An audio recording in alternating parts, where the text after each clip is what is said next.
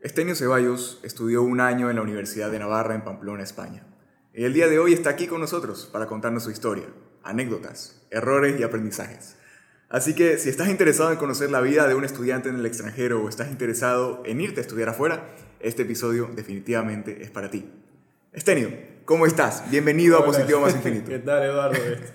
Gracias, gracias por esta invitación a, tu podcast. Tenía muchas ganas de hacerlo ya hace bastante tiempo, este, pero bueno, había que ajustarnos bastante las agendas para ponernos de acuerdo de qué día grabar y cómo hacerlo, pero súper, súper contento, súper contento de contar mi experiencia, mi trayectoria, de qué hay que hacer y qué no hay que hacer si queremos ir así. Bueno, si una persona quiera estudiar afuera relativamente. Entonces, es cuestión también, bueno, de prueba y error, este, en el sentido de que este, no vas a, bueno, no es, lo, no es el mismo nivel que aquí, que, que aquí en Ecuador, obviamente. Este, no sé cómo serán otras universidades, pero al menos en mi caso, como yo ya te mencioné antes, mucho antes de empezar el episodio, este, yo, yo, yo tenía materias que incluso tenía el examen final contaba un 50% de la nota. Entonces, la mitad. era importantísimo. Literalmente la mitad. O sea, lo que más importaba era eso. En algunas materias, no todas, porque por ejemplo, tenía algunas materias que sí tenían su importancia, pero lo que más eh, tenía más peso eran las prácticas, eh, las prácticas periodísticas, por ejemplo, que hacemos en, en una materia que se llama comunicación oral y escrita. Okay. Entonces ahí lo que más tenía peso eran las, las prácticas que te mandaban a hacer, eso era un 70% de la nota, por ejemplo. Y luego el examen final era solo 30%. Claro, la parte teórica. La parte teórica. Claro, bueno, o sea, y en parte eso, pues, hasta cierto punto puede resultar positivo, ¿no? El hecho de que, de que, claro, está por supuesto muy importante la teoría, hay que, hay que saber algo de la teoría, pero a la final, pues es en la práctica donde demuestras que tú sabes, ¿no? Hasta cierto punto. O sea, y en parte con una carrera como periodismo, sí, lo que importa es cómo, cómo te desempeñas en la práctica en general. y también en las prácticas, bueno, en general también en la universidad, bueno, más que todo en las materias del periodismo, en especial en esta, que las prácticas periodísticas tenían bastante peso porque era eh, hacer una crónica, literalmente, o sea, te ponías a escribir. Y ahí lo que se ponían a a detallar, o sea, se enfocaban en todos los detalles, o sea, a la mínima que cometías un error, te bajaban bastantes puntos, me pasó a mí bastante, bastante, bastante, bastante, este, porque, por ejemplo, yo tengo una teoría, bueno, más que teoría, una, como que un facto, por así decirlo, como un, un factor que, por ejemplo, a mí en el colegio, en los últimos años, a mí no me, por ejemplo, en el tema de ortografía, a mí en el colegio no me revisaban tanto la ortografía, yo la revisaba por mi cuenta, pero en cambio ahí me llega el, el golpe de la realidad o el balde de agua fría, se puede decir así, en, en España, porque en España te revisaban, lo que más revisaban bastante, en especial alumnos que eran de otros lados, no era por ser malos, obviamente, lo hacían por, para ver, para entenderse un poco mejor entre alumno extranjero y profesor local, por así decirlo, era bastante la ortografía. Y obviamente nosotros, al menos muchos extranjeros, fallamos en ese aspecto este, porque, por ejemplo, a mí me revisaban bastante la ortografía y era yo, era acoplarme mi, con mi ortografía con la de ellos y también buscar y todo. También me enseñaron obviamente cómo usar bien signos de puntuación y todo ese tema. Es más, para ellos hay un examen bastante primordial en esta materia en comunicación oral y escrita, súper primordial, que era la siguiente, que era, era una prueba, de, literalmente una prueba de ortografía. Okay. Tenías, para aprobar, tenías que identificar, creo que era 60 errores y había, 60 errores. habían 80 errores en ese examen. ay, ay, ay. Entonces, y si sacabas más de 60, obviamente aprobabas. Y sacabas 60 para abajo, reprobabas. Tenías que dar el examen a cada rato hasta que te salga. Incluso hasta junio, que das los supletorios, por así decirlo, que das los exámenes para volver a dar el examen. Claro. Si, no, si hasta ese punto no habías aprobado el examen de ortografía, tenías que darlo de nuevo. Y ese examen de ortografía, si no lo aprobabas, era como prácticamente reprobar la materia. Claro. Entonces ya te, enfrentabas a pues un choque cultural académico también, ¿verdad? Sí. Entonces eh, el estilo de pruebas eran tal vez mucho más estrictas de lo que acá estabas acostumbrado. Sí. Este, y no lo hemos mencionado, pero tú estudiaste periodismo con historia allá en, allá en Pamplona, ¿no? Y yo te quiero preguntar, ¿cómo así? Periodismo con historia y tal vez para el que no conozca, porque yo tampoco lo sé y aquí pues no lo, no lo podrás explicar, ¿qué es periodismo con historia? Bueno, para darnos un poco de contexto, yo decidí estudiar esta carrera para empezar, eh, bueno, año 2019. Yo este, yo qué sé, desde 2016 yo sí estaba medio que decidido a estudiar medicina. Y llegó a un punto que en 2018, 2019, eh, le perdí total interés porque llegué a un punto en que no, o sea, le perdí el, totalmente el gusto. Y fue que le, ahí le dije papá, a mediados de 2019, oye, ya o sea, mi, mi papá dice, ¿qué vas a estudiar? Él ya sabía que no iba a estudiar medicina porque le dije que ya había perdido totalmente el interés. Okay. Obviamente tenía ganas de pegarse un tiro porque, bueno, o sea, decía que no, que sí, que mi hijo va a estudiar medicina. O sea, el, orgullo, de, los papás siempre, de mi hijo va a estudiar medicina, wow, o sea, wow, el, orgullo. Pero hablamos todavía porque mi papá es, mi papá es médico. Pues. Ah, bueno, claro. es, normal que. O sea, es sabido. Es sabido. Que como que decía, el papá médico, el papá. La mamá, eh, la mamá pediatra, o sea, sí. O, o, papá abogado, o sea, es un estereotipo que realmente se repite. Y es que, que, que en, estas, en estas carreras, que son bastante eh, pues, populares, pero también importantes y rigurosas, pues, que, que papá debe ser que el hijo sea igual, en ese sentido. Sí. Este, bueno, entonces, cuando en un inicio yo no tenía como tanto interés por periodismo, o sea, periodismo sí me estaba gustando y todo, dije, nada, ¿para qué? Me estaba decantando mucho más por la historia. Ok. Entonces, mi, yo le digo a mi papá, oye, me está gustando mucho esto de la historia, porque además en el colegio me iba bien en la historia. ¿Mm? porque era el que más participaba, el que más se interesaba por el tema. Ah, ok. Entonces era como que yo, oye, quiero estudiar, me estoy interesando bastante por la historia, y me dice, papá, espérate, espérate, espérate. Aguántate ahí, ya, yo. En Braga, en Braga. en Braga. Apágame el carro un rato.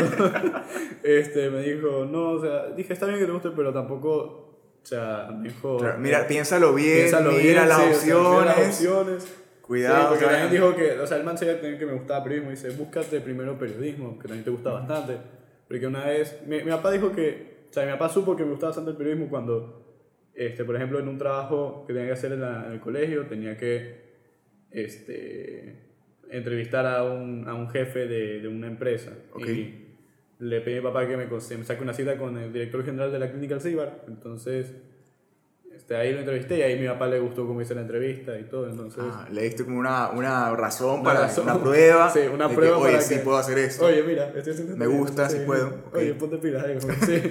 Entonces, sí, ahí fue como que no, que sí. Entonces me dijo, mira, si, mira búscate periodismo en, España, que tú, o sea, ya eh, el objetivo era irme a, a, Navarra. A Navarra, a la Universidad de Navarra. Entonces yo andaba buscando y me pasa Fernando Chapresto, que era el... Chapres, el Chapres. Chapres, el Chapres, que es el delegado aquí este, me manda como que el folleto, el folleto de la lista de, de las carreras. Y primero obviamente vi periodismo y dije como que nada bacán, y como yo sabía que existían los dobles grados allá en España. El doble grado. El doble grado, sí, o sea, son dos carreras claro, una sola. Como dos carreras, ajá, sí.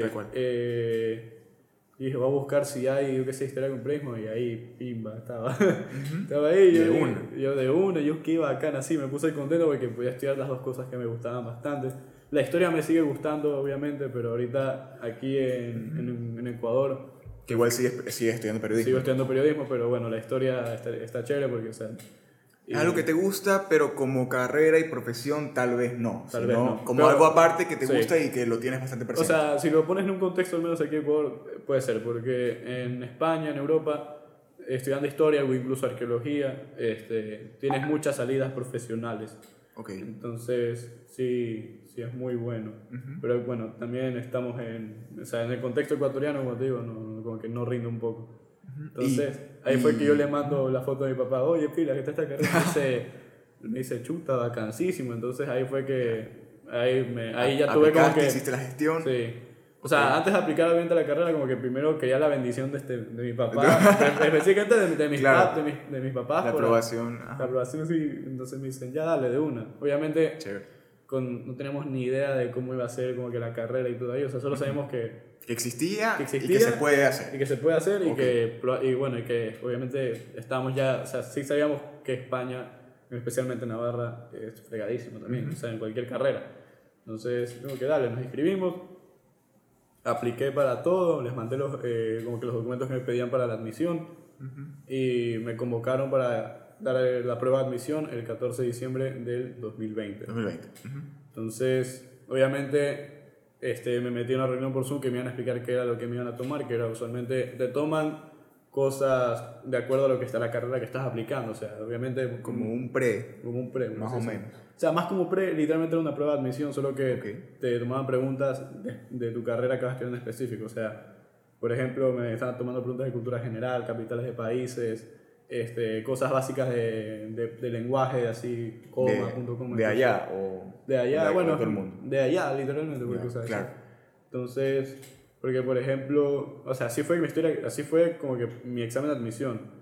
que fue preguntas de cultura general, de ahí las otras carreras de yo que sea arquitectura, arquitectura, de lo que me contó un amigo era matemáticas, por ejemplo, o sea, atención a matemáticas, tenías que tomarle foto a una maqueta, Ya. etcétera, etcétera. Y también lo que a todo el mundo les tomaba, les tomaban era este, una prueba de español, que es más fácil, obviamente, si, si, si Sí, tu sí, lengua, si si tu lengua nativa si tu español, claro. nativa es español, estás bien. Está bien, sí. Y luego la prueba de inglés que parecía, o sea, no es por ser malo, pero parecía prueba de inglés de segundo grado. Entonces, como que dije, ya, La básica, la sencilla. básica, la sí, la sencilla. sencilla. Ok, ok. La sencillita. Entonces, como que dije, bueno, igualmente lo que tenía más peso era la prueba principal para entrar a la carrera. Y me dicen, bacán. Eh, un mes después, o sea, el 14 de enero me daban las, o sea, los resultados, si aprobaba o no. Igual yo andaba, yo andaba feliz porque creí que sí, sí, sí podría pasar. Claro. Este, y si lograba entrar a la universidad ya era Ya está, ya está. ya está, Ya está, o sea, ya era está. algo sí, Ok. era algo para mí Lo logré. eh, voy. por lo menos para mi historia sí es algo como que por así decirlo legendario porque Ajá. este en el colegio o sea lastimosamente algunos o sea lo que em, en un punto no es que me bajoneaba pero sí dejaba mal dato era que algunos profesores como que no me tenían mucha fe. Mm. entonces, no voy a decir nombres obviamente porque no, no, no quiero quemar a nadie y no quiero meterme en problemas, pero este, En general, pap- o sí. sea, sí, mi- o sea, no todos obviamente porque todos les caía bien y más que todo ellos sabían las aspiraciones que yo tenía y todo, porque es que muchos no confiaban en mí porque en el colegio, a ver, no sé si tú sabes esto, pero yo tengo TDAH, o sea, yo tengo trastorno de déficit de atención con Ok. hiperactividad, entonces eh, solo por esa cosa en el colegio, tú sabes cómo es a veces el, el- o sea, la El directiva, sistema. el sistema que solo por tener cierto trastorno que yo hasta cierto punto lo pude lo podía controlar, Ujú. Pero había cierto punto en que te tomaban exámenes diferenciados. Las pruebas diferenciadas. Las pruebas diferenciadas. Creo que todas tienen una idea de eso, estuvimos casi en el Sí, mismo colegio. De hecho, Entonces, eh, de hecho eh, eso es algo muy común que se está haciendo hoy en día. Esa, esa ayuda para los chicos que, que pues no... De alguna manera se les dificulta más el tema académico, las calificaciones, rendir bien en los exámenes. Y te puedo decir porque yo fui uno de ellos. Es decir, yo también tuve pruebas diferenciadas. No, no me han diagnosticado el TDAH, pero, pero yo también la sufrí mucho en el colegio en el tema académico. Es decir, por más que estudiaba y estudiaba y estudiaba, eh, en los exámenes y en las pruebas me iba mal. Sí. Entonces... o sea, esas diferencias me yo ayudaban. no hablo, o sea, yo no digo que, yo no estoy en contra de esas pruebas diferenciadas porque Claro. yo sé que este, muchas personas como yo, como tú, pueden tener esos problemas de aprendizaje. Entonces, pero obviamente eh, ahí surgen algunos compañeros, eh, vamos a decirlo, gente de mierda que, que está en el colegio, Ya. que a veces no, no comprendían bien esa movida Y te empezaban a joder porque, Sí, por te ejemplo, molestaban, que- molestaban, sí. molestaban, entonces ya llega un punto que eso no, no te gustaba y obviamente, literalmente yo tuve una etapa de, antes de pandemia, que o sea, el segundo bachillerato que fue 2019, tuve literalmente mi etapa de rebeldía que no quería que me diera un examen diferenciado porque ahí fue cuando yo dije, no quiero demostrar al mundo que yo puedo. Claro, que claro, yo total. puedo estar a su nivel, Ujú. bajo las mismas condiciones y demostrar que puedo ser, que puedo estar a su mismo nivel o estar superior.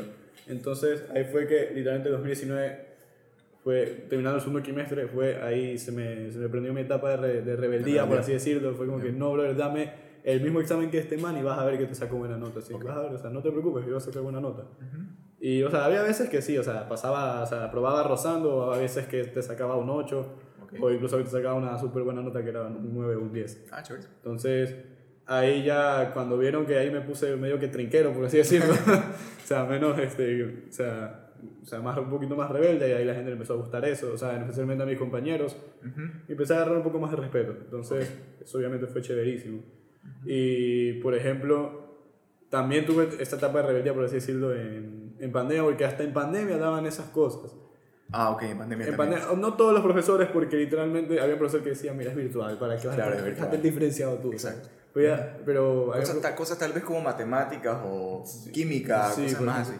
Sí, son cosas como que más, un poco más complejas. más complicadas. Que no es para todos. realmente. Que no es para no todos. son- materias que no son para todos. Sí, entonces, este, me, o sea, a la gente le gustó que empiece a agarrar nivel y todo.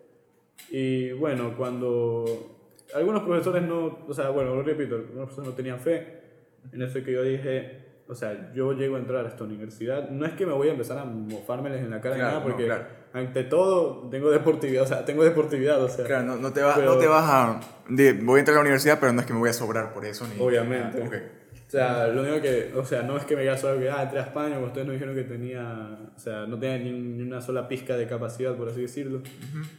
Este, pero obviamente yo sí que era como que, eh, como que, o sea, intentar hacerles entender que, o sea, me, aparte de graduarme del colegio, me pude- o sea, tuve la oportunidad que muchas personas no tienen de irse a estudiar afuera. Claro.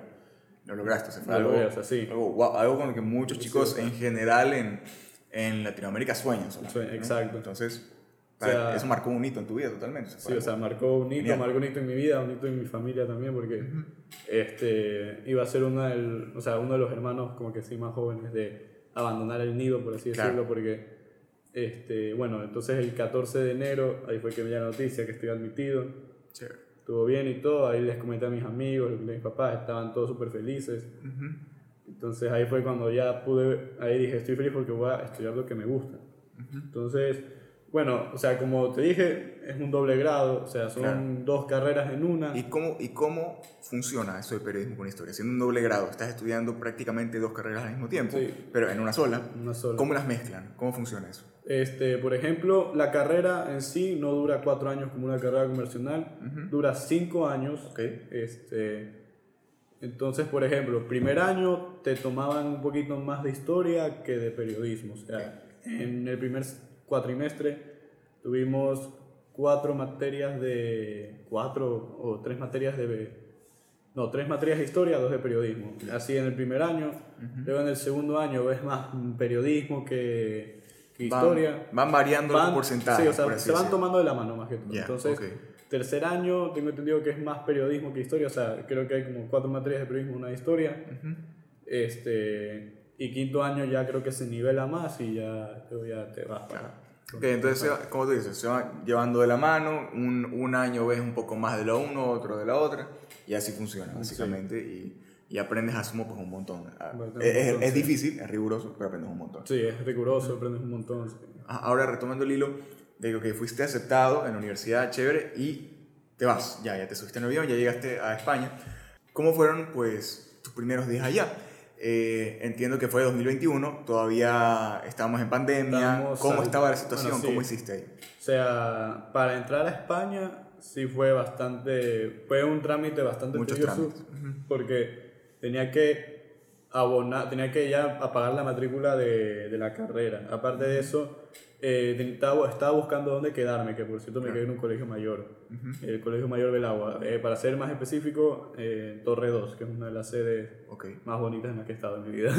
qué chévere. Este, tenía que pagar, o sea, tenía que abonar ya como que la, la plaza para quedarme ahí, la matrícula, y aparte de eso tenía que empezar a hacer los trámites de homologar mi título de bachiller y todo, que hablando con Chapresto me dijo que podía hacerlo allá en España sin tranquilamente. Lo que tenía que hacer era apostillar eh, mi, mi título de ser bachiller y, y apostillar como que las, todas las materias de tanto secundaria como bachillerato, y eso ya lo llevo allá y ellos ya me ayudan ahí en España. Ok.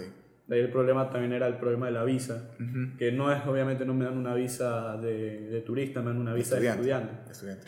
Pero aparte, no es que esa visa me dure y tal, pero, por ejemplo, esa visa, tengo que llegar a España y apenas llego tengo que sacar cita para sacar un- como una cédula, pero una cédula de identificación de extranjero. Ya. Entonces tenía que sacar como que un permiso de residencia. Entonces, porque esa, eh, en la visa me salía el número de, o sea, mi, como así decirlo, por mi número de cédula, y, pero esa visa en general solo me duraba 90 días. O sea, en ese, Claro. entre eso, en ese lapso de 90 días yo tenía que como mínimo sacar la cita ya para que ya me den el permiso. Que es, o sea, es, un- es- es una cédula, pues, o sea, es, un- es una cédula de identificación personal.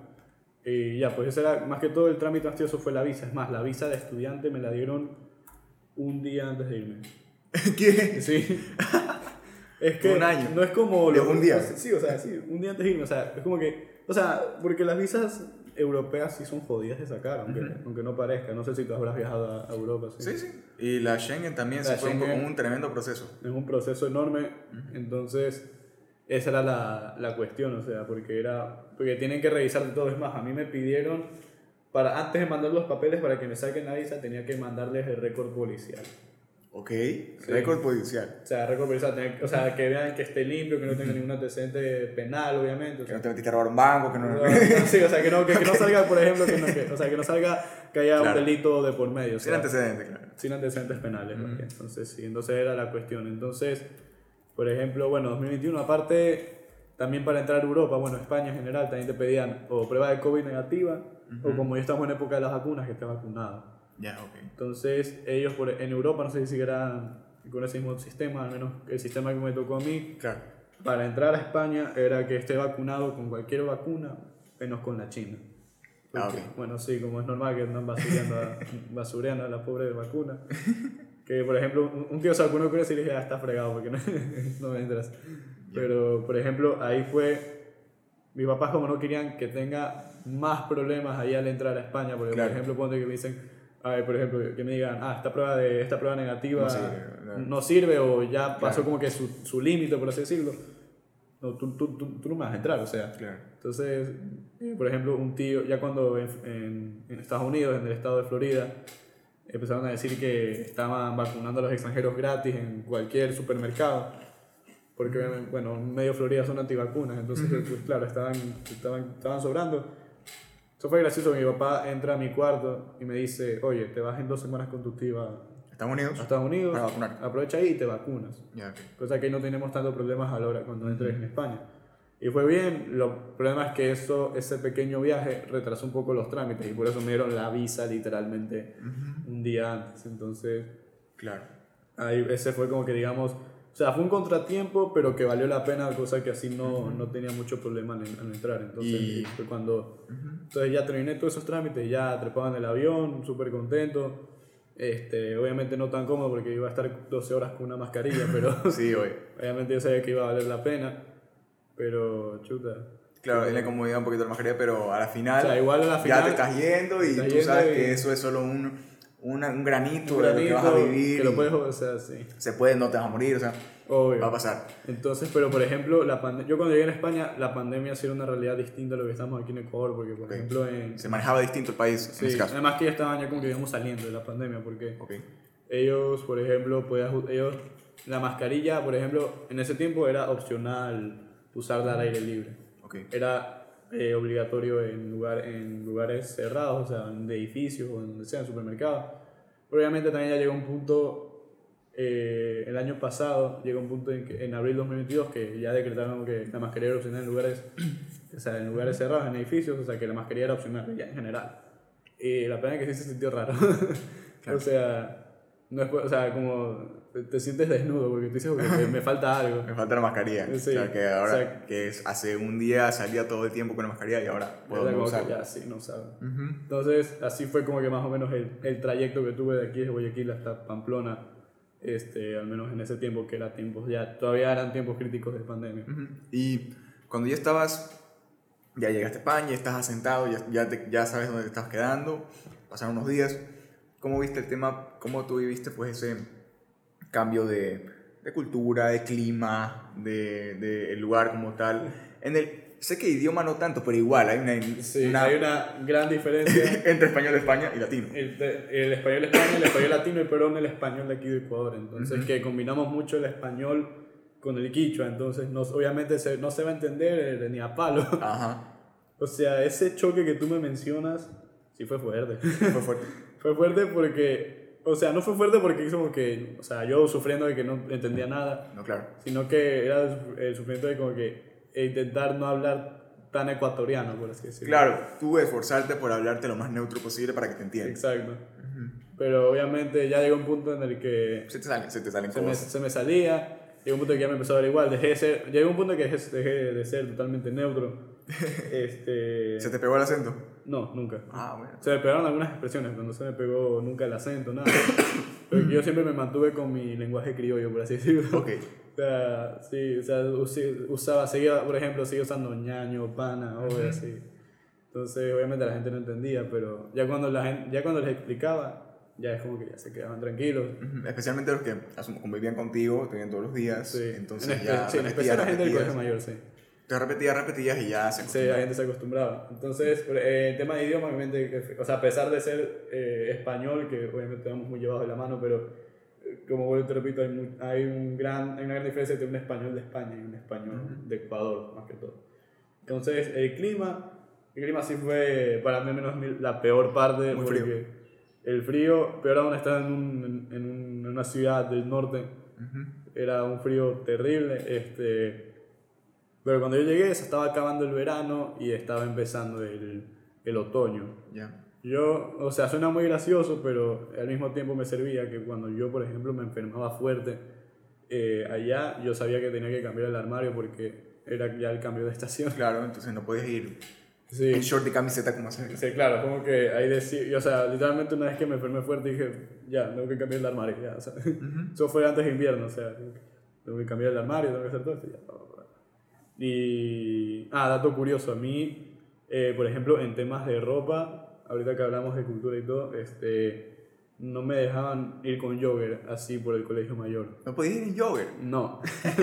En o pantalón de tela. No, o sea, porque ella. No, no, eso tiene su explicación. O sea, es que allá el jogger se le dice chándal. Y Mm, ok. el jogger ahí ellos lo usan más para hacer deporte, para salir a caminar, etc. Entonces no es como acá que usas ropa deportiva usa- por, como pijama. Como pijama, sí. exacto. No es, como, no es como aquí que usas el jogger por comodidad y todo, más que todo. Tengo puesto uno. o sea, yo, yo también ahorita. este, entonces no, no me dejan. Además que el chándal también está, creo que medio. Va con el estereotipo de que la gente que es un poco maleantea ya. Ah, ok. ya. Sí. Entonces. Claro, es una- diferencia Es una cultural. diferencia cultural, entonces claramente, pero a mí claramente por código de vestimenta yo no, yo no podía usar, o sea, pero igual tenía mis jeans y todo, pero ya empecé a usar más jeans. Y entonces, es más, a mí por eso, este, por esa, por esa movida, yo, a mí casi me botan del colegio mayor. ¿En serio? O sea, no es que me votan, pero me lanzaron como una advertencia. Y dije, mira, si me dan otra advertencia puede ser que me echen, entonces ya. Claro. sí. Eh, ¿Pero fue por la primera vez o por muchas veces? No, porque estuve fácil, creo que un mes yendo con llover a clases, a comer y todo, entonces... mm, ok. Ya cuando dije, mira, no quiero tener problemas con nadie. Claro, no, Sí, no. dije, ya empecé a usar jeans más seguido y no pasó nada. Entonces, este, sí, o sea, en, en cuanto a cultura fue eso, el clima. Este, si eres alguien de Quito, te vas a acostumbrar al frío. Claro. Pero si eres alguien de Guayaquil, que es de sangre, De Guayaquil, que de, o sea, de vivimos- sangre caliente. Vivimos que- asándonos todos los días. Sí, exacto. Si eres de Guayaquil, que, que literalmente no cae nieve, o sea, te crías bajo el sol. Sí. Este, sí sufres, o sea, yo, por ejemplo, cuando iba a entrenar kickboxing, yo iba forradísimo, o sea, este, me ponía térmicas aquí, eh, aquí, me ponía térmicas en las piernas. En los hombros, en las piernas. En los hombros, en las piernas, sí, o sea, me ponía como que esas térmicas que son manga larga. Claro. Entonces, sí, me ponía eso, el, el short, la camiseta y me iba a entrenar. Bien cubierto, Dios. Bien cubierto, sí, porque es que aparte también en el polideportivo donde entrenábamos, nos, por temas de COVID, por así decirlo, que ver en ese, ese aspecto, este, nos pedían que tuviéramos las ventanas abiertas y las ventanas abiertas en, en invierno no pega. Entonces, pero había noches que no eran tan heladas, pero había, obviamente ya cuando llegó el invierno, invierno, sí era feo porque llegó un punto en que estábamos, una vez fui a entrenar como a menos 5 grados creo, entonces... Menos 5. Sí. o sea, literalmente ese fue, ese fue el día que le pedí a alguien del kickboxing que me vaya, que me vaya a dejar al colegio mayor porque el frío era insoportable, Claro. que no, o sea, no me daba para caminar, pero aunque andaba cansado. Me dijo, sí, no pasa nada, tío, y me fue a dejar. Y obviamente ahí, yo como buen, yo como buen dato, le dejé como 5 euros para la gasolina. Obviamente, Ya, aquí tú claro. sabes que en Ecuador hacemos eso. Aquí hacemos eso, sí. Que hacemos eso. Pero el hermano no tenía ni idea, me dice, ah, Y vale. dices que estás loco. O, o no, te o sea, no, sí. me, no, o sea, me, yo le dije, oye, Te ten para, me dice, ten para la gasolina, y me dice, ah, no, gracias, tío. Entonces, y ya luego en la siguiente clase, en el siguiente entrenamiento, me dijo, oye, qué raro que me hayas dado plata. Y ahí le comenté que no, que al menos en Ecuador, por mero respeto, Por pana y por pana o respeto, cualquier cosa, te da sí, para la gasolina, claro. Sí, en cambio en cuanto al clima, sí, o sea, bastante, el frío bastante fuerte. Llegó a un punto en que algunos días empezaba a nevar incluso. Mm. Y fue chévere porque como yo he tenido como que poco contacto con la nieve, al menos Yo nunca, yo nunca he a visto. mí me gustó. Fue como que, Me gustó bastante. "What? Estoy en el Polo Norte. Sí, sí, sí, no. Pero como hacía también después de, esa- después de la nevada, caía un sol del carajo, también se derretía rápido. Igual de vez en cuando seguían ahí pedacitos de nieve. Y, Claro. y una vez, por ejemplo, este, estaba regresando de recoger un paquete y me, me tiró una bola de nieve y casi se me moja esa. ¿Ya? Este, sí, o sea, más que todo sí fue eso, o sea, el clima más que todo fue, o sea, por si eres alguien de Guayaquil, o sea, alguien de la costa en general, este, no, o sea, tienes que estar, tienes que ir preparado. En general, pues, un cambio, un cambio, un, Un choque cambio, cultural y sí. climático, de ambiente, O sea, un- totalmente distinto. O sea, es un cambio, o sea, obviamente es un cambio radical. Cambio radical. O sea, en cuanto al clima, como te repito, peor aún si eres alguien de la costa, peor aún si eres alguien que vive en la playa, así que está con ese bichito, la bonita playa, así, Claro, el pues. pescado. O sea, es más, más fregado porque o sea, es un cambio, o sea, vuelvo y repito, radical, tanto climático como cultural, como de todo. Yo también que en 2019 pude estar en España y en Roma, pero con las noches, yo de broma le decía a mis papás en las noches, oye, estamos a menos 500 aquí, les decía, porque de- yo sentía que me, de verdad que me congelaba. Entonces, salía un minuto o 30 segundos y no podía más. No que. Ya llega un punto que, por ejemplo, te acostumbras al frío, porque antes dormía, por ejemplo, con jogger, o sea, ya como que los tenía de adorno, ya pues los voy a usar de pijama, por Claro. último. Llega un punto en que me acostumbré tanto al frío que dormía En con algo que igual que hacía en short. Claro. dormía en short, hasta, yo llegué a un punto de hasta dormir sin camiseta.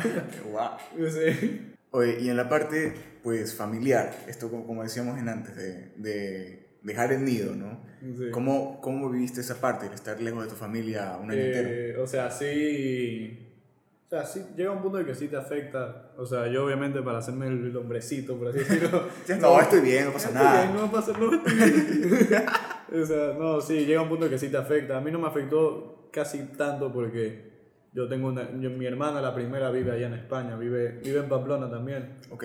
Pero yo no la veía tanto porque yo estaba más enfocado en estudiar, estar haciendo mis cosas, etc. Claro, no es que le vas a ver todos los días, no es que no, no era tu vecino tampoco. ¿verdad? No, o sea, de caminar desde el campus, porque yo vivía en el campus. ¿no? porque ahí está ubicado el colegio mayor.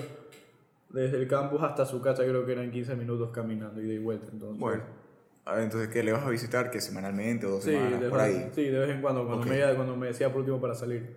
Aunque igual yo pasé Navidad de fin de año con ella, así que igual ahí sí buena convivencia.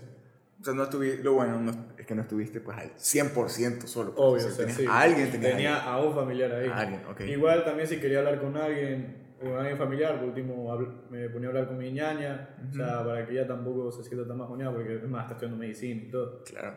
Entonces me ponía a hablar con ella, o a veces llamaba a mi papá y a mi mami también, pero tenía que también calcular bien la hora, porque Siete horas de diferencia, Siete pues. horas de diferencia, Entonces, en invierno son seis, pero o sea, tiene que esperar, por ejemplo, que sean en España 10 de la noche para poder hablar con mi papá y con mi mamá, porque a las 10 de la noche y eran acá a las 4 de la tarde. exactamente. Ya podía... Tú como que antes de dormir y Sí. ellos después del almuerzo, más o menos. Exacto, sí. O regresando de trabajar. Ujú. Entonces, sí, más o menos era. Y bueno, llega un punto que sí te llega a afectar porque quieres. Pero aún en fechas importantes, yo que sé, por ejemplo, como Navidad de fin de año, que, O los cumpleaños o los también. cumpleaños, por ejemplo. Claro. Claro. Prefiero estar mil veces en, aquí. en Ahí con tu familia, claro, familia Que, sí. estar, estar allá. Sí, o sea, me puedo imaginar que, pues, a, o sea, siendo una persona que igual, familiar, ¿no? Que crece dentro de una familia, eh, Y eso es lo extrañar- que creo que afecta a bastantes extranjeros porque, al menos aquí en Latinoamérica, está el. el bueno, la maña de que todos, o sea, casi todos So- somos apegados a La familia unida, la familia unida, La familia unida, Aquí ¿no? en Latinoamérica somos así, ¿no? Es, es normal. La familia es unida, Allá- que la mamá, que el papá, que el ñaño, entonces. Eh, es normal también, es, esa comparación la hacía el otro día. Y es que, pues, allá, bueno, allá en Europa, somos Estados Unidos, es distinto de que no, ya cumpliste 18, ya ándate con tus roommates sí. a donde sea, ándate a estudiar, no sé, pero fuera de la casa. Ten dos lucas, lárgate. O sea, En cambio acá, eh, en cambio acá como que no, mijito, quédate, quédate aquí, no, te pago la universidad, yo qué sé, pero quédate aquí, o sea, no, no te vayas. No te vayas. Aquí, aquí no, no, no, somos bien unidos, ¿no? En- Sí. Generalmente en la familia. o sea, más que en la familia también unidos en, en las amistades, también, También, en los amigos, sí. también que. Este, a mí también como que. O sea, sí, o sea, más chance sí me dolió dejar a mi familia aquí, o sea, salir de, la- salir de aquí de la casa. Claro, Pero también me costó bastante despedirme de mis de amigos. los amigos. Y, Los bueno, amigos, y de tus esos- amigos, Esos amigos son, o sea, Claro. claro, o sea, los, Los panas, los del pues. colegio es para toda la vida, entonces claro sí. sí te duele bastante porque, o sea, es como que, o sea, te estás alejando de tu familia no De todo, o sea, de tu- toda tu gente, de sí, toda o tu sea, gente. de, toda- de todo el pueblo, por así decirlo. de todo el pueblo, De claro. toda tu gente. Este, ¿Y de tus amigos, muchos se fueron también afuera o se quedaron acá? Tengo bastantes que sí se fueron afuera, que le- les, ha ido bien, eso me alegra muchísimo. este, por ejemplo, eh, en- a Pamplona sí fuimos bastantes. eh, regresamos yo y otra persona más. este, pero a los otros, a los demás les va súper bien. Y bueno, es que también algunos se iban a ir con nosotros ahí, pero en- eh, por temas de beca no se fueron. Porque, bueno, es que también en España, o en cualquier en general, en general conseguir becas es jodido. Entonces, Ese era el, el problema. O sea, se supone que a mí me iban a dar beca, al final no me la dieron. Ok. Eh, yo creo que a uno de los que fueron con nosotros, el grupo que fuimos allá, sí, creo que sí le llegaron a dar beca. Creo que fue el único que le dieron. De ahí los demás no tuvimos casi, no tuvimos beca. Oye, y justamente que mencionaste el tema de la beca, que te lo voy a preguntar, porque este, a- creo que a todo, a todo estudiante que se quiere ir a estudiar afuera y a la familia le interesa el tema, obviamente, económico, ¿no? el tema de la plata. Pues, en, ahorita ya sabemos, no, no tuviste beca, ¿no? Pero en general, o sea, de forma, de forma, de forma general, ¿cómo, pues, ¿cómo te fue a ti en esa parte? ¿O cómo le hiciste con la parte económica, el costo, el costo de vida? Este, o sea, como te mencioné al inicio, o bueno, antes de grabar, no me acuerdo bien. Antes de grabar, ¿sí? Sí, antes de grabar. este, con la parte económica no tuvimos ningún problema porque teníamos, o sea, ahí ten- había un buen respaldo económico. Ok. Entonces sí teníamos de dónde conseguir para pagar la plata y todo. Igual, este, por ejemplo, como te repito, el, bueno, el colegio mayor no era tan barato que digamos, entonces costaba lo mismo que el doble grado Ya. o casi lo mismo. Entonces, por ejemplo, para segundo año yo sí, yo sí tenía ya como que más o menos la decisión de no renovar con el colegio mayor y, y sin no irme a vivir a un departamento así en, eso, Ok. en, estos, en estas compañías que le ofrecen departamentos a estudiantes. Este, que bueno, tú dependiendo escogiendo el paquete que, que ellos te ofrecen, Ujú. pagas menos, pagas más, lo que Claro. sea. Entonces, este, a la final íbamos a hacer ese recorte de gastos, cosa que así ya no teníamos Claro. la necesidad de gastar tanta plata. ¿Y eras tú solito en el departamento o con roommates? Era, con, o sea, el, la- el chiste era hacerlo con roommates, pero lastimosamente me tuve que quedar, pero iba a ser con dos amigos míos, uno de República Dominicana, que se llama Armando, y el otro era y el otro un venezolano que se llama Samuel. Entonces, el chiste era hacerlo con ellos, pero bueno, lastimosamente no, no se dio. Pero, pero al final sí te fuiste a otro departamento. No, o sea, la ¿O te final no, o sea, solo me, me quedé en el colegio mayor ahí Ok, te todo, el año, todo el año lectivo. O sea, irme al departamento eso era ya para el siguiente año, el siguiente año lectivo. Hubiera sido para el siguiente año. Ok. Si hubiera sido para el siguiente año, no. Sí. O sea, en el- y el colegio mayor, ahí sobreviví porque sí era, era muy estricto. Era estricto con que se apagan las luces a tal hora. Eh, o sea, tenía, teníamos, por ejemplo, toque de queda, por así decirlo. O sea, Mm, teníamos ok. hora, de, hora de entrada. ¿no? Lo podemos dejar así, hora Ok. de entrada. O sea, de, de domingo a jueves era, teníamos que estar antes de las 11 de la noche. ya tienen que estar ahí todos. Sí, Cerraban las puertas y no te quedaste fuera. Sí, a las 11 de la noche cerraban las puertas y no. Y si se enteraban que no llegabas, por algún motivo, te podían, te podían echar. O, las- o dependiendo O te multaban, ¿no? Sí, o sea, no te multaban, dependiendo cómo era como que te- tu comportamiento, te lanzaban advertencias, te botaban, Mm, ok. o por último, ya soy. O sea, a lo mejor por portarse, ejemplo- portarse bien, ¿no? Sí, o sea, sí, por- eh, el chiste era, es para, para estar en un colegio mayor tienes que portarte bien, básicamente, respetar, básicamente, respetar las, Las reglas, reglas. que para, para eso están. Ujú. Entonces, también, por ejemplo, viernes era, la, era las 12 de la noche, o sea, la medianoche teníamos que estar antes de la medianoche. Ok. Esto es lo que yo recomiendo, o sea, si no tienes, si tú vas a estudiar afuera y te gusta mucho la vida nocturna, Claro. eh, ahí, ahí, ahí es, Tienes mejor, que- es mejor ponerse de acuerdo con unos amigos que van contigo a, ese, a ese lugar para alquilar un departamento. Tener tu, liber- tu libertad Tener- para salir. sí, hacer tener la libertad, sí, pero sí, es como que, que quieres estar tranquilo, normal. te puedes ir a un colegio mayor, no pasa nada. O sea, además que te form, académicamente te forman muy bien. Entonces, porque te dan bastantes consejos. Y ahí también te puedes juntar, o sea, puedes tener la suerte de que hayan personas de tu misma carrera o, o de, la Claro. misma, o de la misma facultad. Entonces, como que colegio mayor. ambos, ambos, o sea, ambas, como que métodos de residencia, por así decirlo, Ujú. son muy buenos. Este, pero, por ejemplo, yo como no, no hacía mucha vida nocturna, Claro, no te afectaba no me tanto. afectaba tanto como que estar así, una, uy, tengo que estar aquí ya. o Te sea, no. enfocaste mucho más en estudiar, podemos decirlo así. Sí, o- pero también me enfocaba... Tenías vida social igual, o sea, igual salías. también me igual. enfocaba también en divertirme, no... Ujú. Había balance. Había balance, pero no me, no me afectaba, bueno, bueno, tanto la vida nocturna. Era como que sí, decía, "Bueno, no pasa nada, me voy, voy, salgo un ratito y... O sea, yo solo, yo solo sabía que tenía que estar antes de tal hora, entonces, como que literalmente me daba igual, entonces... Justamente hablando de la parte de la vida social, y yo quería preguntarte, pues, ¿con qué o con cuántas nacionalidades conviviste? O sea, tanto en el colegio mayor como en el piso de los panas o como en, el, en la universidad como tal, pues, ¿con, con cuántas nacionalidades diferentes pues conviviste o te hiciste amigo? Sí, o sea, sí, habían bastantes. Bastante O sea, gente de otras partes. bastante gente de otras partes, no solo de España, sino Claro. de otros países. Este, por ejemplo, yo convivía bastante con gente, mucha gente, porque en mi clase había mucha gente de España, había, ahí, había mexicanos, había argentinos, había una chilena, había, había bastantes personas, pero había, pero había mucha gente de español, había una, una chica de Madrid. Eh, habían dos chicas del pueblo vasco, O sea, todo- o sea, españoles, pero de otras provincias. sea, de otras provincias, de otros lados, sí. Y latinoamericanos, otros europeos, Latinoamericanos, todo. otros europeos, sí. Asiáticos, japoneses, coreanos, no. Asiáticos, También. asiáticos bastante. Sí. Sí. También, sí. O sea, asiáticos, por ejemplo, hay bastantes chinos, pero chinos eh, en Pamplona, bueno, en Pamplona en general sí ves muchos chinos porque está, porque por ejemplo, por la casa de mi hermana está, el, como le dicen, el bar chino. Ya. Que el bar chino, es, tengo, tengo una idea que es como la bahía aquí. Ya, la bahía. Es como que eh, encuentras todo barato, todo chévere. Literalmente ahí yo, o sea, cuando antes de entrar al colegio mayor ahí compré mis adaptadores. ¿Verdad? O sea, Sí. también es otro problema que, por cierto, si te vas a otro lado, Las adaptadoras de corriente. llévate adaptadores de corriente bastantes. este, me compré mis tres adaptadores a 3 euros, o sea, entonces, Claro. sí, No, sí era baratito. Baratito. baratito, pero obviamente, lo, como dice el dicho, lo que, a veces lo que sale barato sale caro, entonces, este, se iba, yo a veces iba con el miedo de que, puta, ojalá funcione esta Claro, cosa. ojalá funcione. Es más, yo creo que ya como por febrero se me dañó uno. Pero claro, aquí, ya- aquí en Latinoamérica también. Si está muy barato, eso tiene que ser falso o te va a durar dos días. Usted, así. usted dura una semana. pues me duró, uno me duró así, dos me duraron todo un año entero, pero el ter- un- uno tercero que lo usaba para cargar la laptop, entonces se me dañó. Y ya, pues ahí no más pasó nada, porque el tercero era para cargar la Switch, el Nintendo Switch. Ajá. Entonces digo que ya no pasa nada, ese lo comparto con el, con el del celular, no me da igual. Es como que ya no quería, más que gastar tanta. Ok, entonces conviviste con chilenos, Chilenos, Argentinos. mexicanos, eh, españoles de, toda- españoles de todo el país, De todo el país. eh, asiáticos, o sea, wow. sí. O Todo, sea, todo el mundo, Filipinos, filipinos, sí, fíjate que filipinos sí. también. Habían bastantes. Bastante filipinos. Bastante filipinos. Ok.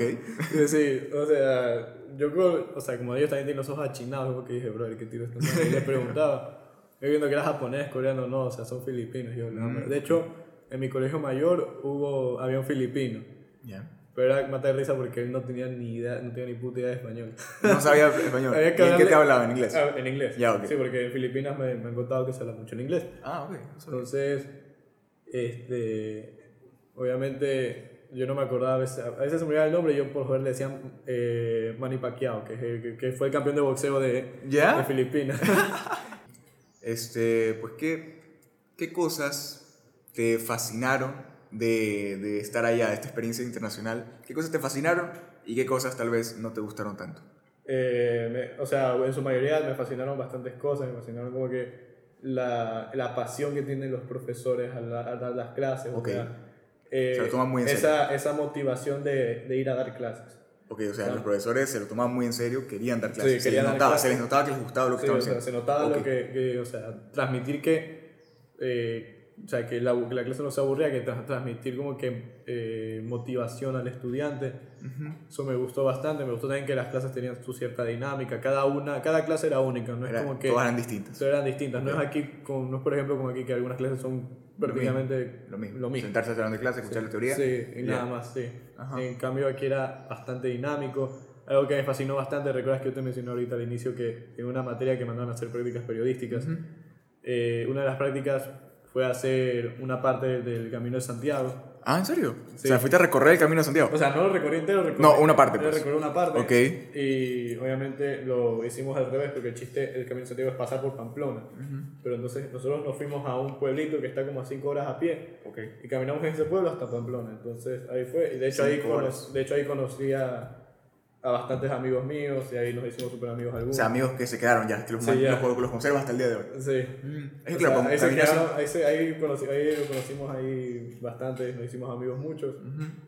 Ahí hicimos el, el Camino de Santiago. Es que cinco horas caminando, loco. Sí. Tienes que o ser sea, de hecho, de hecho, madrugamos, o sea, de hecho, como que nos levantamos Claro. temprano, cenamos temprano, que cogimos un bus, nos dejaron en un pueblo que no me acuerdo cómo se llamaba, y ahí ya empezamos a caminar desde ese pueblito hasta el otro lado. Ok.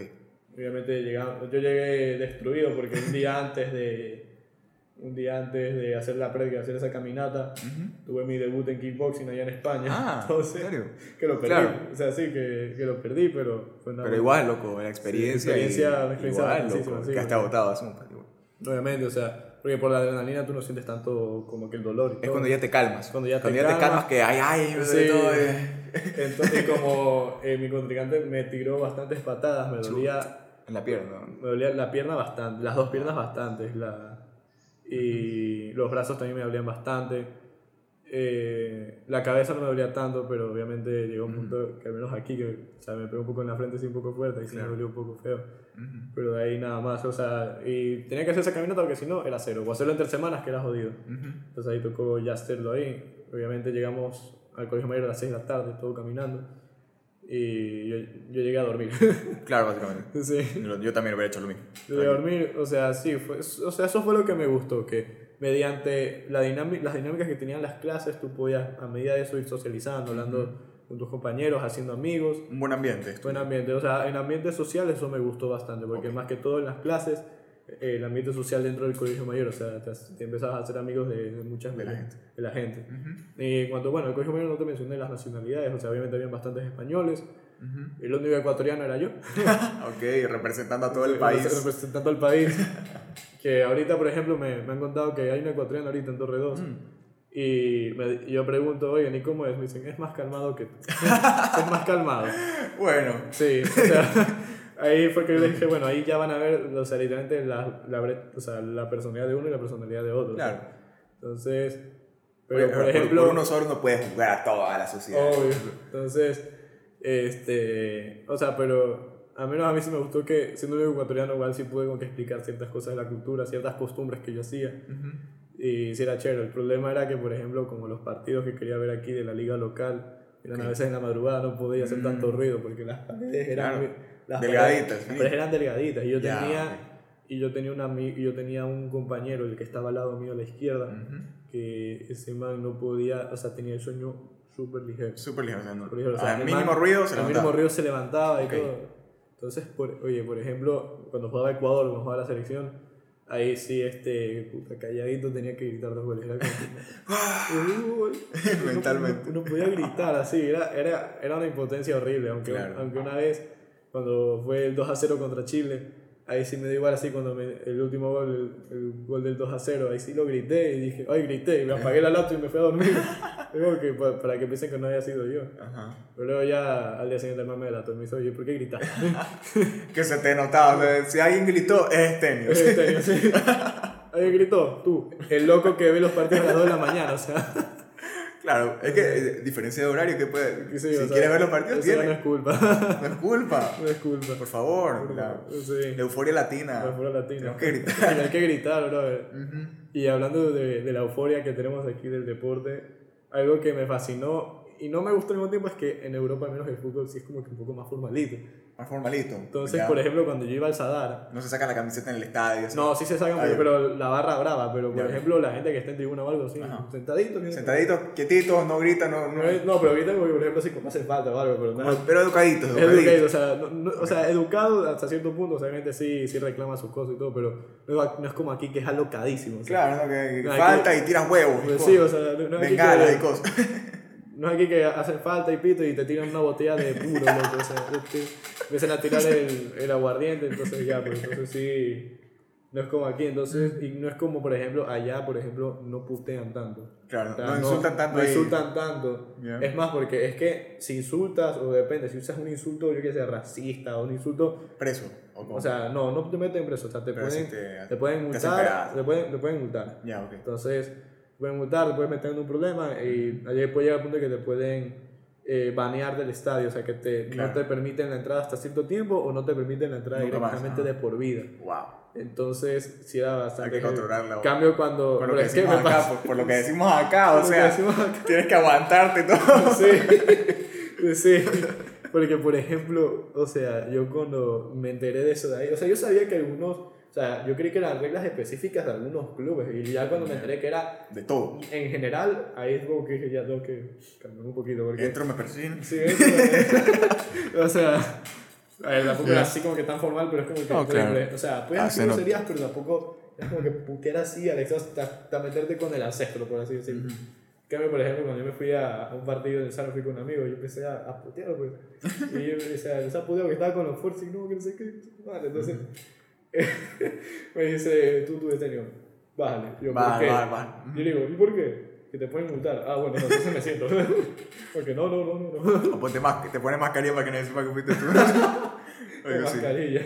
Pero sí, o sea, esas fueron como que las experiencias. Cosas que no me gustaron, que, bueno, Este, lo, a mí lo que también me gustó y que gracias a Dios no, no me tocó vivir eh, fue como que el tema xenófobo, el tema racial de por medio. Ok. Eso sí, me encantó bastante que no haya existido. Al menos llegó a un punto en el que se intentaban meter conmigo, pero ellos sabían cómo era. Y que yo, yo te puteo. o sea, yo los, los regañaba, entonces como que no. Ok, o sea, Entonces, no, no pasaba no, mayores. No, no pasaba nada. mayores, sí. A veces cuando me decían algo así como que medio. No racista, pero como que. Que tenía ahí ese, ese, ese, es- ese estaba entre, racista. sí, estaba entre la línea delgada entre qué decir y qué no, entonces como que me daba igual. Y, y también sabía cómo identificar cuando me lo decían en un tono Claro, humorístico. ¿de broma o de verdad? O de Claro. verdad. Entonces, por ejemplo, yo no tuve tampoco problemas porque yo también hago bastante de esos chistes así. porque ya no pasa nada. Y también como que me aloco y también me, me meto en su onda. Y bueno, y también como que está la esta de que combate fuego con fuego. Pues. Entonces, claro, si se metían conmigo, yo me metía con ellos. Entonces, Claro. claro. Este, o sea, cosas que tampoco, bueno, algo que no me gustó bastante, como vuelvo y te repito, fue el problema que esa comunicación de estudiante-universidad al final de- del año lectivo no me gustó. O sea, eso fue lo Claro. único que me gustó, que creí que siendo una universidad de buen nivel no me iba a pasar. O sea, creí- o sea, obviamente también yo en mi mente de pendeja creí que solo estas cosas pasaban aquí en Ecuador. Pasa en todos lados. pasa en todos lados. Eso, o sea, que eso es un consejo primordial. O sea, que Ujú.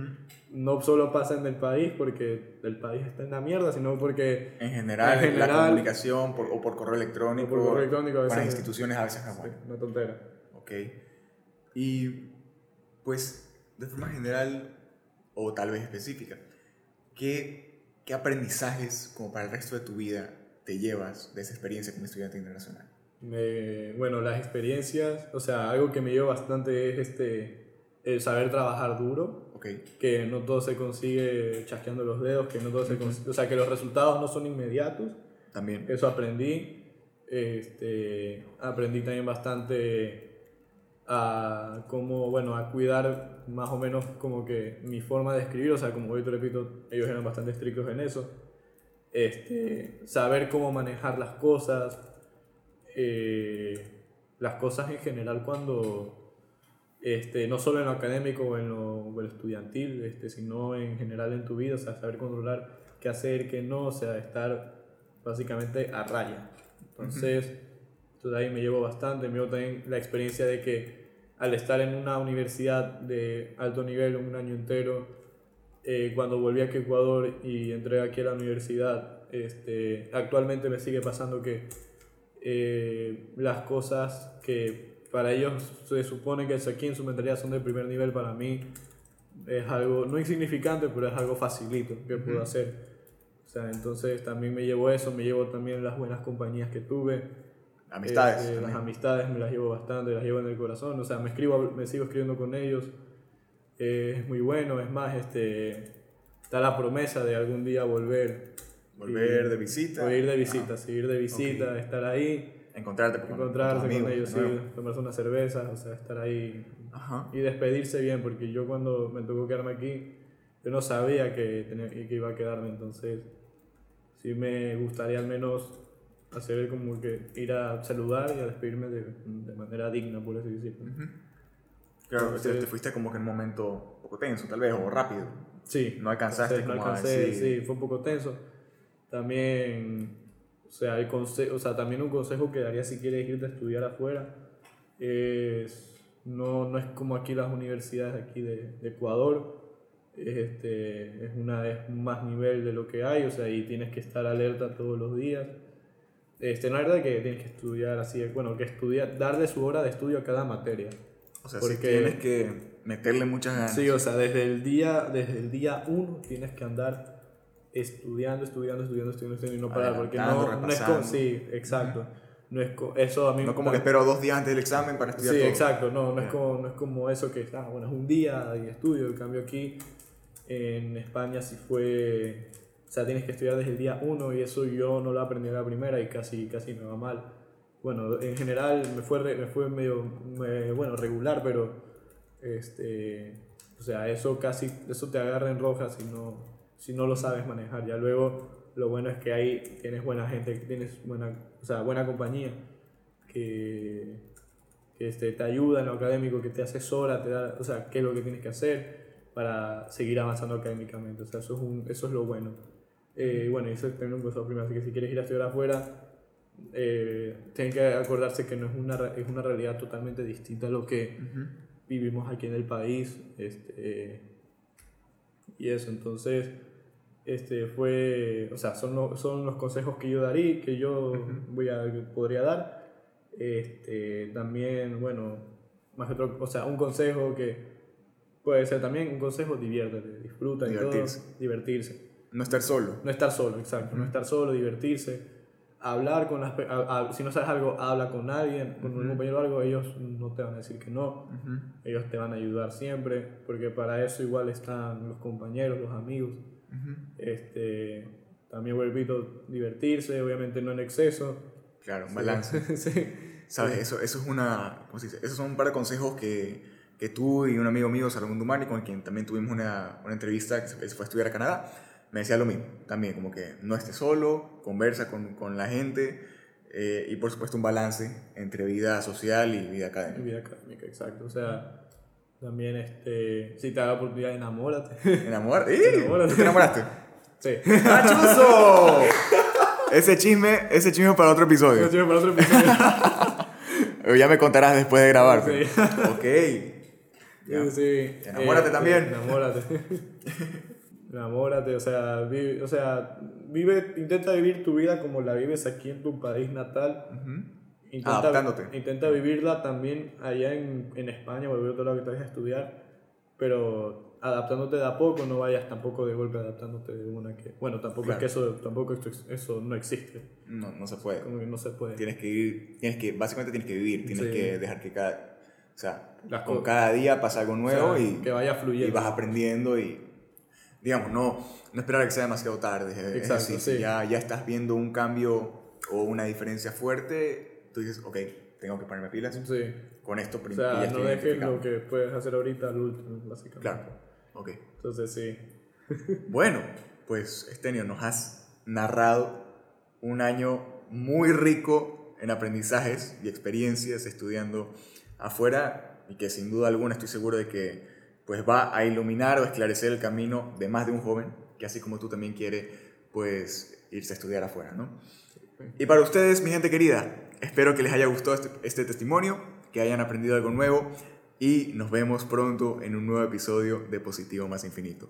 Vamos, sigamos adelante, que sí se puede. Sí se puede.